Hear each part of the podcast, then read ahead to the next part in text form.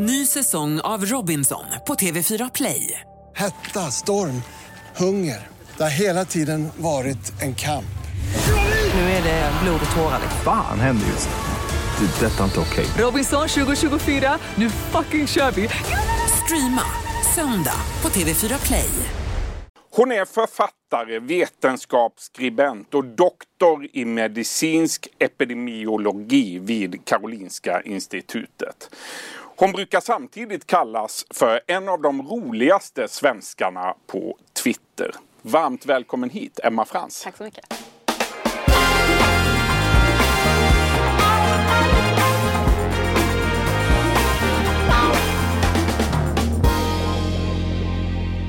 Du Emma, jag tänker att vi börjar från början. Du föddes i Uppsala den 15 december 1981. Mamma och pappa var psykologer. Hur skulle du beskriva din uppväxt? Nej men jag tror, jag, jag har väl ingenting att gnälla över riktigt. Jag har väl haft lite sån där typisk akadem, Uppsala akademiker, föräldrar och fostrats in i det kanske. Ehm, sen så är det ju också som sagt var, jag tror att har man föräldrar som är psykologer så finns det någon sorts bakomliggande plan hela tiden i hur... Hur såg planen ut för dig? Ja, men jag vet inte, men jag tror att, att ehm, jag vet att det, andra reagerade på att jag kanske fick en ganska fri uppfostran på det sättet. Så att man, eh, eller kanske ingen uppfostran alls. Nu, nu är det ju snarare liksom ett, en regel än ett undantag att man har den typen av friare uppväxt. Men mina föräldrar kanske var lite tidiga med det där. Kanske. Det kulturella kapitalet var större än det ekonomiska har du sagt. Och i grundskolan gick du i eh, Uppsala musikklasser. Ja. Drömde du om en artistkarriär på den tiden? Kanske vid något stadium.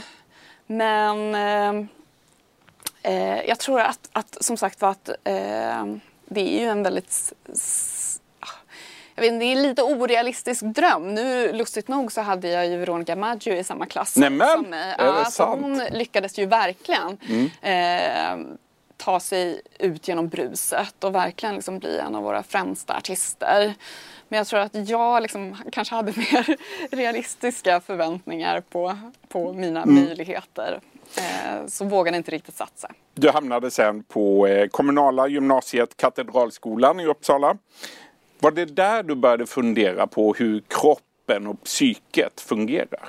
Ja, men det tror jag nog. Eh, jag läste ju natur och sen så var jag väldigt intresserad hela tiden kring hur psyket funkade. Samtidigt så tror jag också med liksom en bakgrund med psykologer som kanske tillhörde den lite mer flummiga skolan. Så min tonårsrevolt kanske var att snarare fokusera på det, liksom, det kemiska i hjärnan eller det som är väldigt mätbart. Du har- ville inte hålla på med något flummigt. Ja, men jag tror det.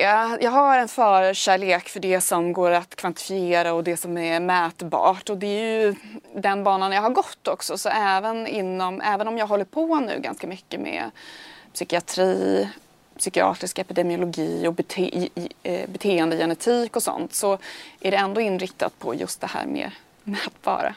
Såg mamma och pappa det också som en ungdomsrevolt? Det var ju en väldigt mesig ungdomsrevolt. Ja, det får man säga. Ja, det var ju väldigt mesigt. Så jag tror aldrig att de upplevde det på det sättet. Men jag har ju haft mycket diskussioner med min mamma i alla fall kring hur man ser på evidens och vad som går att bevisa och vad som inte går att bevisa och vad man bör tro på och vad man bör implementera. Och Eh, idag tror de på dig. Jo, det gör de väl. måste Det måste jag säga. Det finns inga större konflikter där heller faktiskt. Du studerade i alla fall sen eh, biomedicin vid Uppsala universitet och du doktorerade vid Karolinska institutet där du också forskar bland annat om ADHD-medicinens biverkningar. Varför valde du just den forskningen? Ja, alltså frågan är om jag valde det aktivt på det sättet. Jag- Någon gav dig det? Ja, li, det, det är ju lite så det funkar. Sen så är ju jag framförallt en person som är intresserad av metod, så hur man liksom räknar och hur man på olika sätt kan använda data för att ta fram information och förstå hur saker hänger samman, vad som orsakar olika typer av sjukdomstillstånd, hur man behandlar dem på bästa sätt och så vidare. Eh, så att jag ser mig själv som en person som är mer intresserad av generella metoder eh, och hur man på något sätt ehm, på ett vetenskapligt sätt undersöker olika typer av samband. Eh, Medan då kanske många andra forskare har liksom en väldigt stark anknytning till en viss diagnos eller en viss typ av behandling. Eh, och jag tror att det är därför jag är lite en person som är intresserad mer av det generella eh, och kanske inte är jättespecialiserad. Vilket är en nackdel inom akademin för att där är det bra om man verkligen blir en sorts spjutspetsforskare, alltså inom ett väldigt smalt område. Händer det att man ser ner på din forskning av den anledningen? Ja, det är ju så. Epidemiologi anses ju inte vara den finaste typen av forskning. Eh, och, eh, men samtidigt så tror jag ju på något sätt att det har funnits andra fördelar för mig med att vara lite bredare, att ha lite kunskap eh, om ganska mycket snarare än att ha väldigt mycket kunskap om ett väldigt smal, inom ett väldigt smalt ämne. Det har ju varit eh, viktigt för mig i mitt arbete som vetenskapsjournalist. Mm. För att eh, vid sidan av KI så jobbar du som jag just är det. hela Du- tiden ett steg före här, förlåt. Ja, du är det. Ja. Men det är helt fint. Du skriver i Svenska Dagbladet sedan Ja. 2016 under vignetten Vetenskapskollen. Och du är också vetenskapsexpert på Sveriges Television. Varför tackade du ja till de jobben? Eh, jag tror att eh, jag upplevde att det kanske eh, saknades vetenskapligt perspektiv i vissa typer av diskussioner. Eh, och jag började ju på egen hand genom att driva en blogg och också vara aktiv i sociala medier innan jag fick möjligheten. Så att, eh, jag började ju med att faktiskt försöka bygga en egen plattform också just för att kunna ha en eh, kommunikationsväg ut mot allmänheten. För jag tycker att det är väldigt viktigt just med den här som man ibland pratar om tredje uppgiften som vi forskare faktiskt har som går ut på att man ska kommunicera vetenskap och samverka med allmänheten. Hur bra är forskarvärlden generellt på att göra just det? Tycker du? Generellt dåliga måste jag säga. Mm. Ja, jag tycker verkligen det. Att man tar inte den uppgiften på allvar. Och det kan också handla om att det finns inga incitament för att syssla med det. Eh, man får olika typer av belöningar när man undervisar och när man forskar. Man får meriter som gör att man kan fortsätta sin verksamhet. Men när det kommer till tredje uppgiften så finns det inte något bra liksom, belöningssystem. Så det handlar ju ganska mycket om forskarens egna lust och vilja. Eh, så man har egentligen inget att vinna och på vissa sätt så har man ganska mycket att förlora också för att man kan få utstå kritik eh, och eh, ibland så som, så som, vad ska man säga, samhället ser ut idag kan man också eh, få en del negativa konsekvenser av att vara en offentlig person. Vi ska återkomma till det. Ja. Men apropå belöningssystem då. I Svenska Dagbladet så har vi bland annat fått veta att högsta lottovinsten inte är någon garanti för lycka. Vi har fått veta att kontorslandskap inte är bra. Att risken för hjärtinfarkt ökar på julafton och att äldre verkar vara sämst på källkritik. bland annat. Hur väljer du ämnen för dina krönikor? Alltså utgångspunkten är att det ska finnas ett påstående där det antingen finns en etablerad missuppfattning eller att det kanske borde finnas. Alltså att man på något sätt tror på någonting eh, som kanske inte alls stämmer. Eh, så, så jag utgår från sånt, men det kan vara eh, saker som jag läser i sociala medier eller sånt jag ser på olika typer av rubriker i tidningar. Eh, sånt som man hör, olika typer av snackisar. Så det är lite över. Ibland får jag läsa frågor, frågor också. För tre år sedan då fick du Stora Journalistpriset i kategorin Årets röst. Hur stort var det för dig? Det var en väldigt bra dag tycker jag. Det förstår jag. ja, ja, men det var väldigt stort och det var ju också för mig som kommer från en annan. Jag är ju inte på något sätt ehm, eh, född in i den här eh, journalistikvärlden.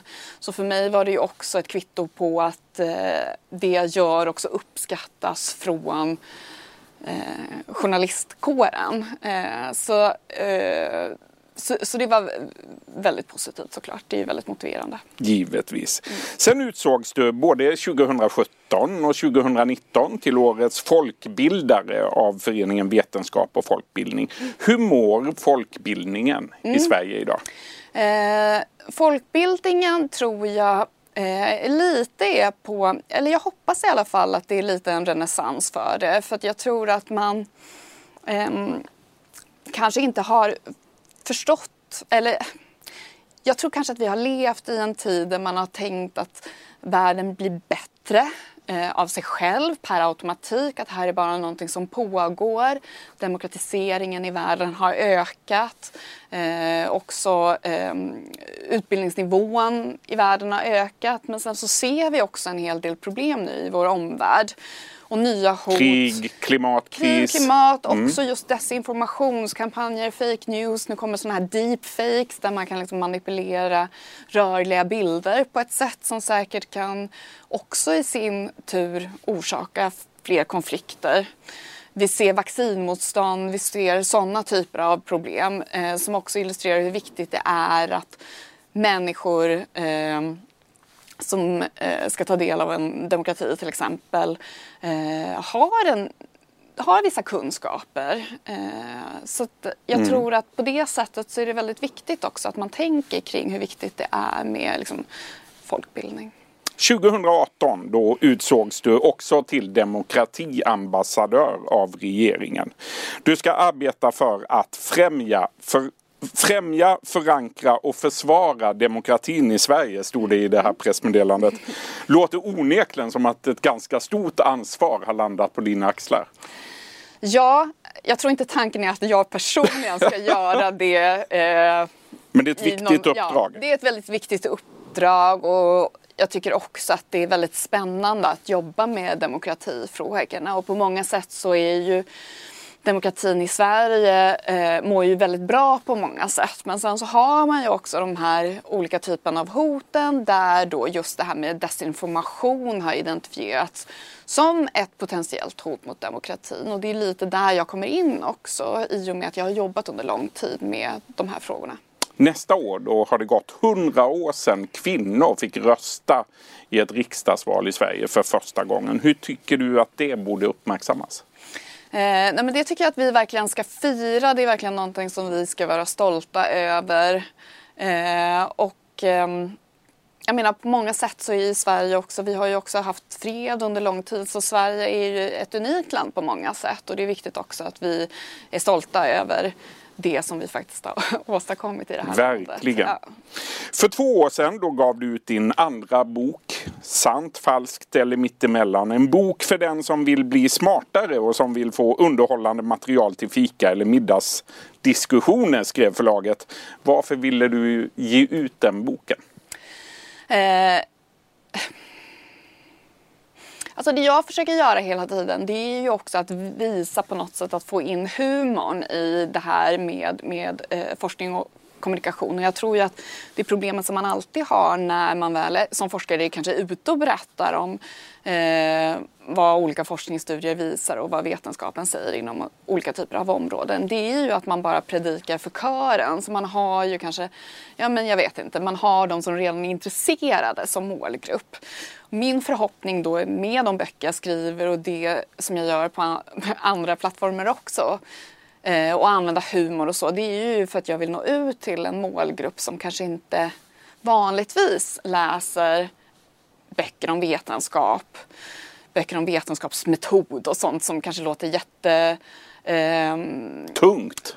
Tungt, eller mm, hur? Kan vara. Eh, precis, mm. så jag försöker också liksom, eh, ta sådana här vardagliga påståenden och på något sätt få in det här med liksom, eh, vetenskapligt förhållningssätt eh, och vetenskapsteori och källkritik. Eh, så att det ska bli lite mer lättillgängligt. Mm. Och snacka om att du fick stor publik förra året. För då sommarpratade du i P1.